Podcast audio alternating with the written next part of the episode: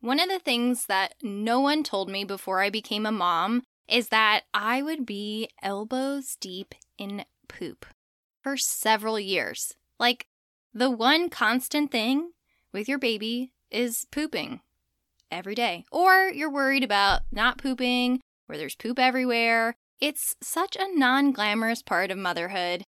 There's probably not many glamorous parts of motherhood, to be honest, but it's unavoidable. We have to talk about it. So, as a dietitian, I talk to clients about poop all the time. And one of the biggest issues that I hear with toddlers is constipation. So, today we are talking about all the signs of constipation, how that affects your little one's appetite, what foods can be the most constipating, and what you're probably waiting for is how to improve constipation.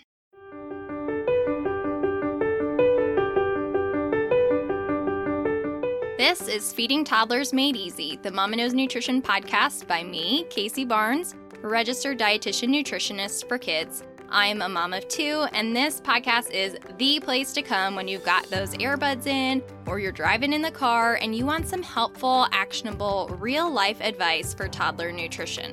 You can call the podcast voicemail anytime to leave a question for me to answer on a future episode. The number is 469 552 5527 or you can catch that number on the website at mamaknowsnutrition.com forward slash podcast, as well as all the show notes for everything. Everything that you need is there on the website. Let's hear today's question from Grace. Hi, Kacie. This is Grace. My daughter is going to be 22 months old, nearly two. Um, she's always struggled with constipation. Um, I took some of your advice from Instagram and I bought some flaxseed to put on her food. But to be honest, I have no idea how much to use or how to go about helping her with the constipation if that's not going to work. If you could answer some of the questions for me, it'd be great. We really appreciate it and we love your Instagram page. Have a good one. If you didn't see it, I did a post. Well, by the time you hear this, it'll be a while ago, but I did a post on flaxseed and how it's a helpful constipation fighter. So I will definitely give more details on exactly how to use that when we get to that part of the episode. First, I just want to walk through the signs of constipation. Some of you might be like, uh, I know that they're constipated. Like, you don't need to tell me what's involved because I know. But there's some things that are maybe less noticeable or that you wouldn't necessarily know is associated with constipation. So that's why I want to walk through these. Obviously, fewer bowel movements than normal. This can vary by the kid though. So you know what their normal routine is. Maybe it's once a day, maybe it's three times a day. Both can be normal. Maybe it's only every couple days. Some kids are not constipated, but their normal is maybe every other day. So we're looking at a change from their normal, or if they've been chronically constipated, you know that that's an issue.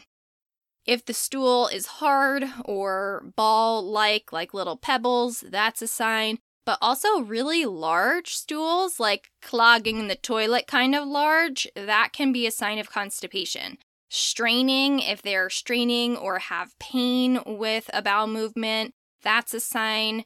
They also can get impacted and they can actually have like a watery diarrhea when that happens. So you might be like, I thought they were constipated, but I'm seeing diarrhea. That's actually a symptom of the constipation. You probably want to talk to the doctor if that is happening. Bloating is another common one that comes along with it, and a low appetite, because if things aren't moving through regularly, they're just not going to be as hungry because they don't want to put more in if they can't get what's in there out. You know what I mean? Now, let's talk about the foods that are constipating. The number one culprit that I usually see, well, there's two, but okay, tied for first place with toddlers would be too much dairy.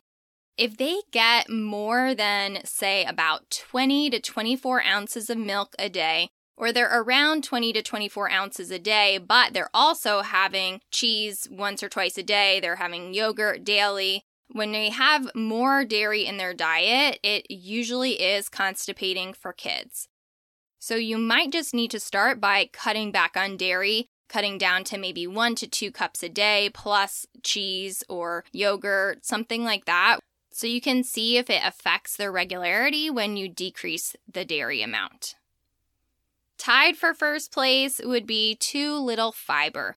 Fiber can be hard to get in some kids depending on their likes and their dislikes, how picky they are, and especially kids who a lot of kids do love fruit, but not all of them do. And if you have a kiddo who's not really into fruit or vegetables, it is going to be more of a challenge to get the fiber that they need.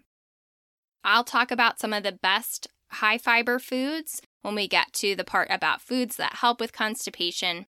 But another thing that can be constipating is too many processed foods. You know what they are the things that are from the pantry, from the freezer, that are lower in nutrients. Usually they're going to be low in fiber as well. And they're not containing ingredients that are going to help promote bowel movements.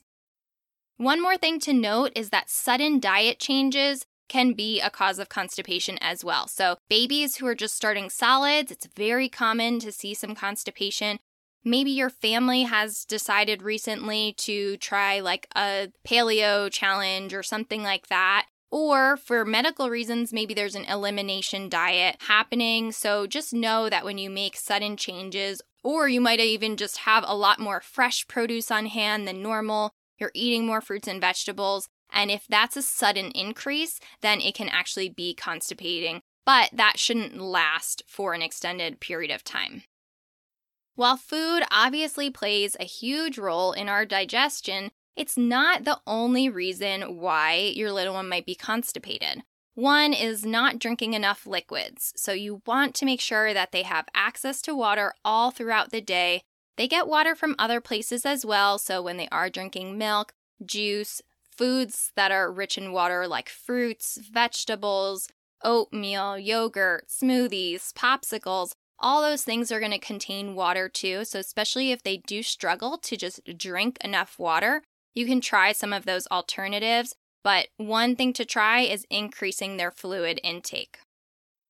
Next would be a lack of exercise or physical activity. I know this can be harder depending on the time of the year, the weather, where you live, and all of that. If it's raining a lot, if it's too hot to go outside, like it is in Dallas, it's unbearable right now. Or if it's winter for you, it's too cold to go outside. It can be harder for them to get the physical movement, and the physical movement does help their digestive process keep things moving through their system. So, if they're playing less than normal physical activity wise, that can have an impact on their bowel movements. If they're undergoing any stress or changes in routine, that can have an impact on it too. It's not all physical, it can sometimes be an emotional burden that's on them as well. We can also have things like ignoring the urge to have a bowel movement or delaying them. So maybe they're too busy playing or they're not comfortable at school or daycare or just away from home in general and they hold it in. The longer that they hold it in, the harder that it is for it to come out. Sometimes medicines will have an impact too, like if they for some reason have to be on uh, pain medicine or even iron supplements are often constipating. And there can be a possibility of underlying illness. So, if you are noticing that there's any other symptoms that you're concerned about or their constipation has been really difficult to treat, it's always good to check in with the doctor and see if they want to do any tests or refer you out to a GI specialist or anything like that. Here's the part where we talk about what you can do to help with that constipation. What are the best constipation fighters? What are those secret ingredients that you can get into their diet, even when they're a picky eater, so that you can increase their regularity and get them away from that terrible constipation so, one we know is fiber, but how much fiber do they need? When they're around one to three years old, I like to see at least 14 grams of fiber per day. And really, even if you can go closer to 20, that would still be great. Children four to eight years old, I'd say they need at least 16 to 19 grams of fiber per day, and they can go a little bit over that as well. How do we get that fiber? Fruit and vegetable with the skin on is going to be a great way to do it. You can put things into smoothies with the skin on, get a high powered blender, throw it all in there, and that will help if they're not big on eating it with the skin on. And then, in particular, you want to look at fruits that are high in sorbitol. Sorbitol is a sugar alcohol, it's naturally occurring, and it acts as a natural laxative. So, P fruits, that's usually how I remember a couple of them. We learned that in school. The P fruits is peaches, pears, plums, and prunes. But then you also have apple, avocado, cherries, and blackberries. If you want to try the juice route, I personally think prune juice tastes terrible, and I would avoid drinking it at all costs. If your little one likes it, that's totally fine. But they also make a prune apple juice. So I think it's the Gerber brand. I know I've seen it in the baby toddler food area aisle in the grocery store. And then you can also try pear nectar juice. That's usually what I do with my kids when they need it. That's just in the regular juice area. You might not find it at every store, but look out for pear nectar juice. Some other helpful foods kiwi is a great one. You do not have to leave the skin on for that, although you can. I do eat it with the skin. Total weirdo dietitian thing to do, probably, but I happen to like it. Sweet potatoes, again, the skin would be great. You can mash it with the skin or just leave some skin on to see if you can get a little bit into them that way, or do like sweet potato fries, like baked sweet potato fries, leave some of the skin on that way. Spinach is actually helpful, beans of any kind. Beans can actually be pretty easy to hide in things. I'll do like black beans in a smoothie, the unsalted canned beans, rinse them off, add them into a smoothie. You can mash beans and put them into things. There's recipes where you can put like chickpeas or beans into basically anything. I have a recipe on my site for a chocolate chip cookie dough dip that uses chickpeas, so you can always try that. And in No Sugar Still Sweet, my recipe ebook, that's recipes that are only sweetened with fruit, no added sugar. We have some things in there like the black bean brownies, which do not taste like black beans, but that's a way that you can get it in. Oatmeal and other whole grains, whole grain bread, whole grain pasta. If you can try to choose a whole grain for their carbs as much as you can, I would. Chia seeds are a great one. They're water filled with soluble fiber. If you're going for a specific amount, I'd say about a tablespoon. Those you can put into a smoothie. You can make like a chia pudding. I don't like the texture of chia seeds, but some people do. So if that's you, good for you. I can't do it. But I've done like a chia pudding where I ground up the chia seeds first, or used, you can buy pre ground chia seeds. And that's actually usually the easiest way to get it into foods for them is buying the ground. It still works if they're not ground for chia seeds, but just texture wise, it might be easier to mix it into things if you do get the pre ground chia seeds. Now let's talk about flax seeds. The target amount would be somewhere around one tablespoons to up to two tablespoons a day for a toddler. If they're under one, I would start with about a teaspoon there. Same with the chia seeds. You don't want to overwhelm their gut. And they are more sensitive as a baby with their digestion. So I would err on the side of caution, ramp up slowly versus face like some sort of diaper explosion situation. So, for the flax seeds, they do have to be ground for us to properly digest and use what we need from them. So, I buy the pre ground. I can put the link in the show notes for the ones that I like. The kind that I use is really finely milled, and so it mixes into things so well. Like, I'll mix it into oatmeal. You'd have absolutely no idea that anything was added into it. So, places that I like to add ground flaxseed is oatmeal. You can even put it in a bowl of cereal if they're not super sensitive to seeing different things in there. Mix it into pancake batter or waffle batter. Put it into a smoothie. You can do muffin batter, stews, sauces, chili, cornbread.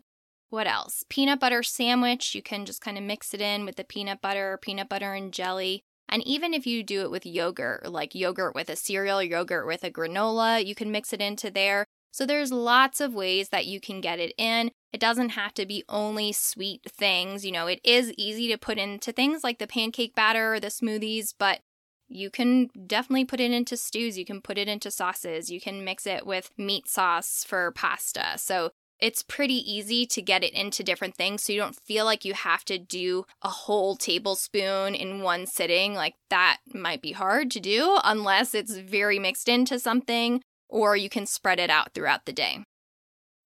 And then we have some non food remedies as well. I talked about water before, but more water would be a great thing to start. More movement, and that can even be like having little dance parties during the day or putting on a YouTube video with some kid friendly activities for them to move around to. There is some evidence of probiotics being helpful for constipation, so I'll put my specific recommendations on the probiotics in the show notes. And then, of course, if this is a recurring or chronic issue for you, you want to bring it up with the pediatrician and possibly do a GI workup with a GI specialist. The pediatrician can help you figure out all of that.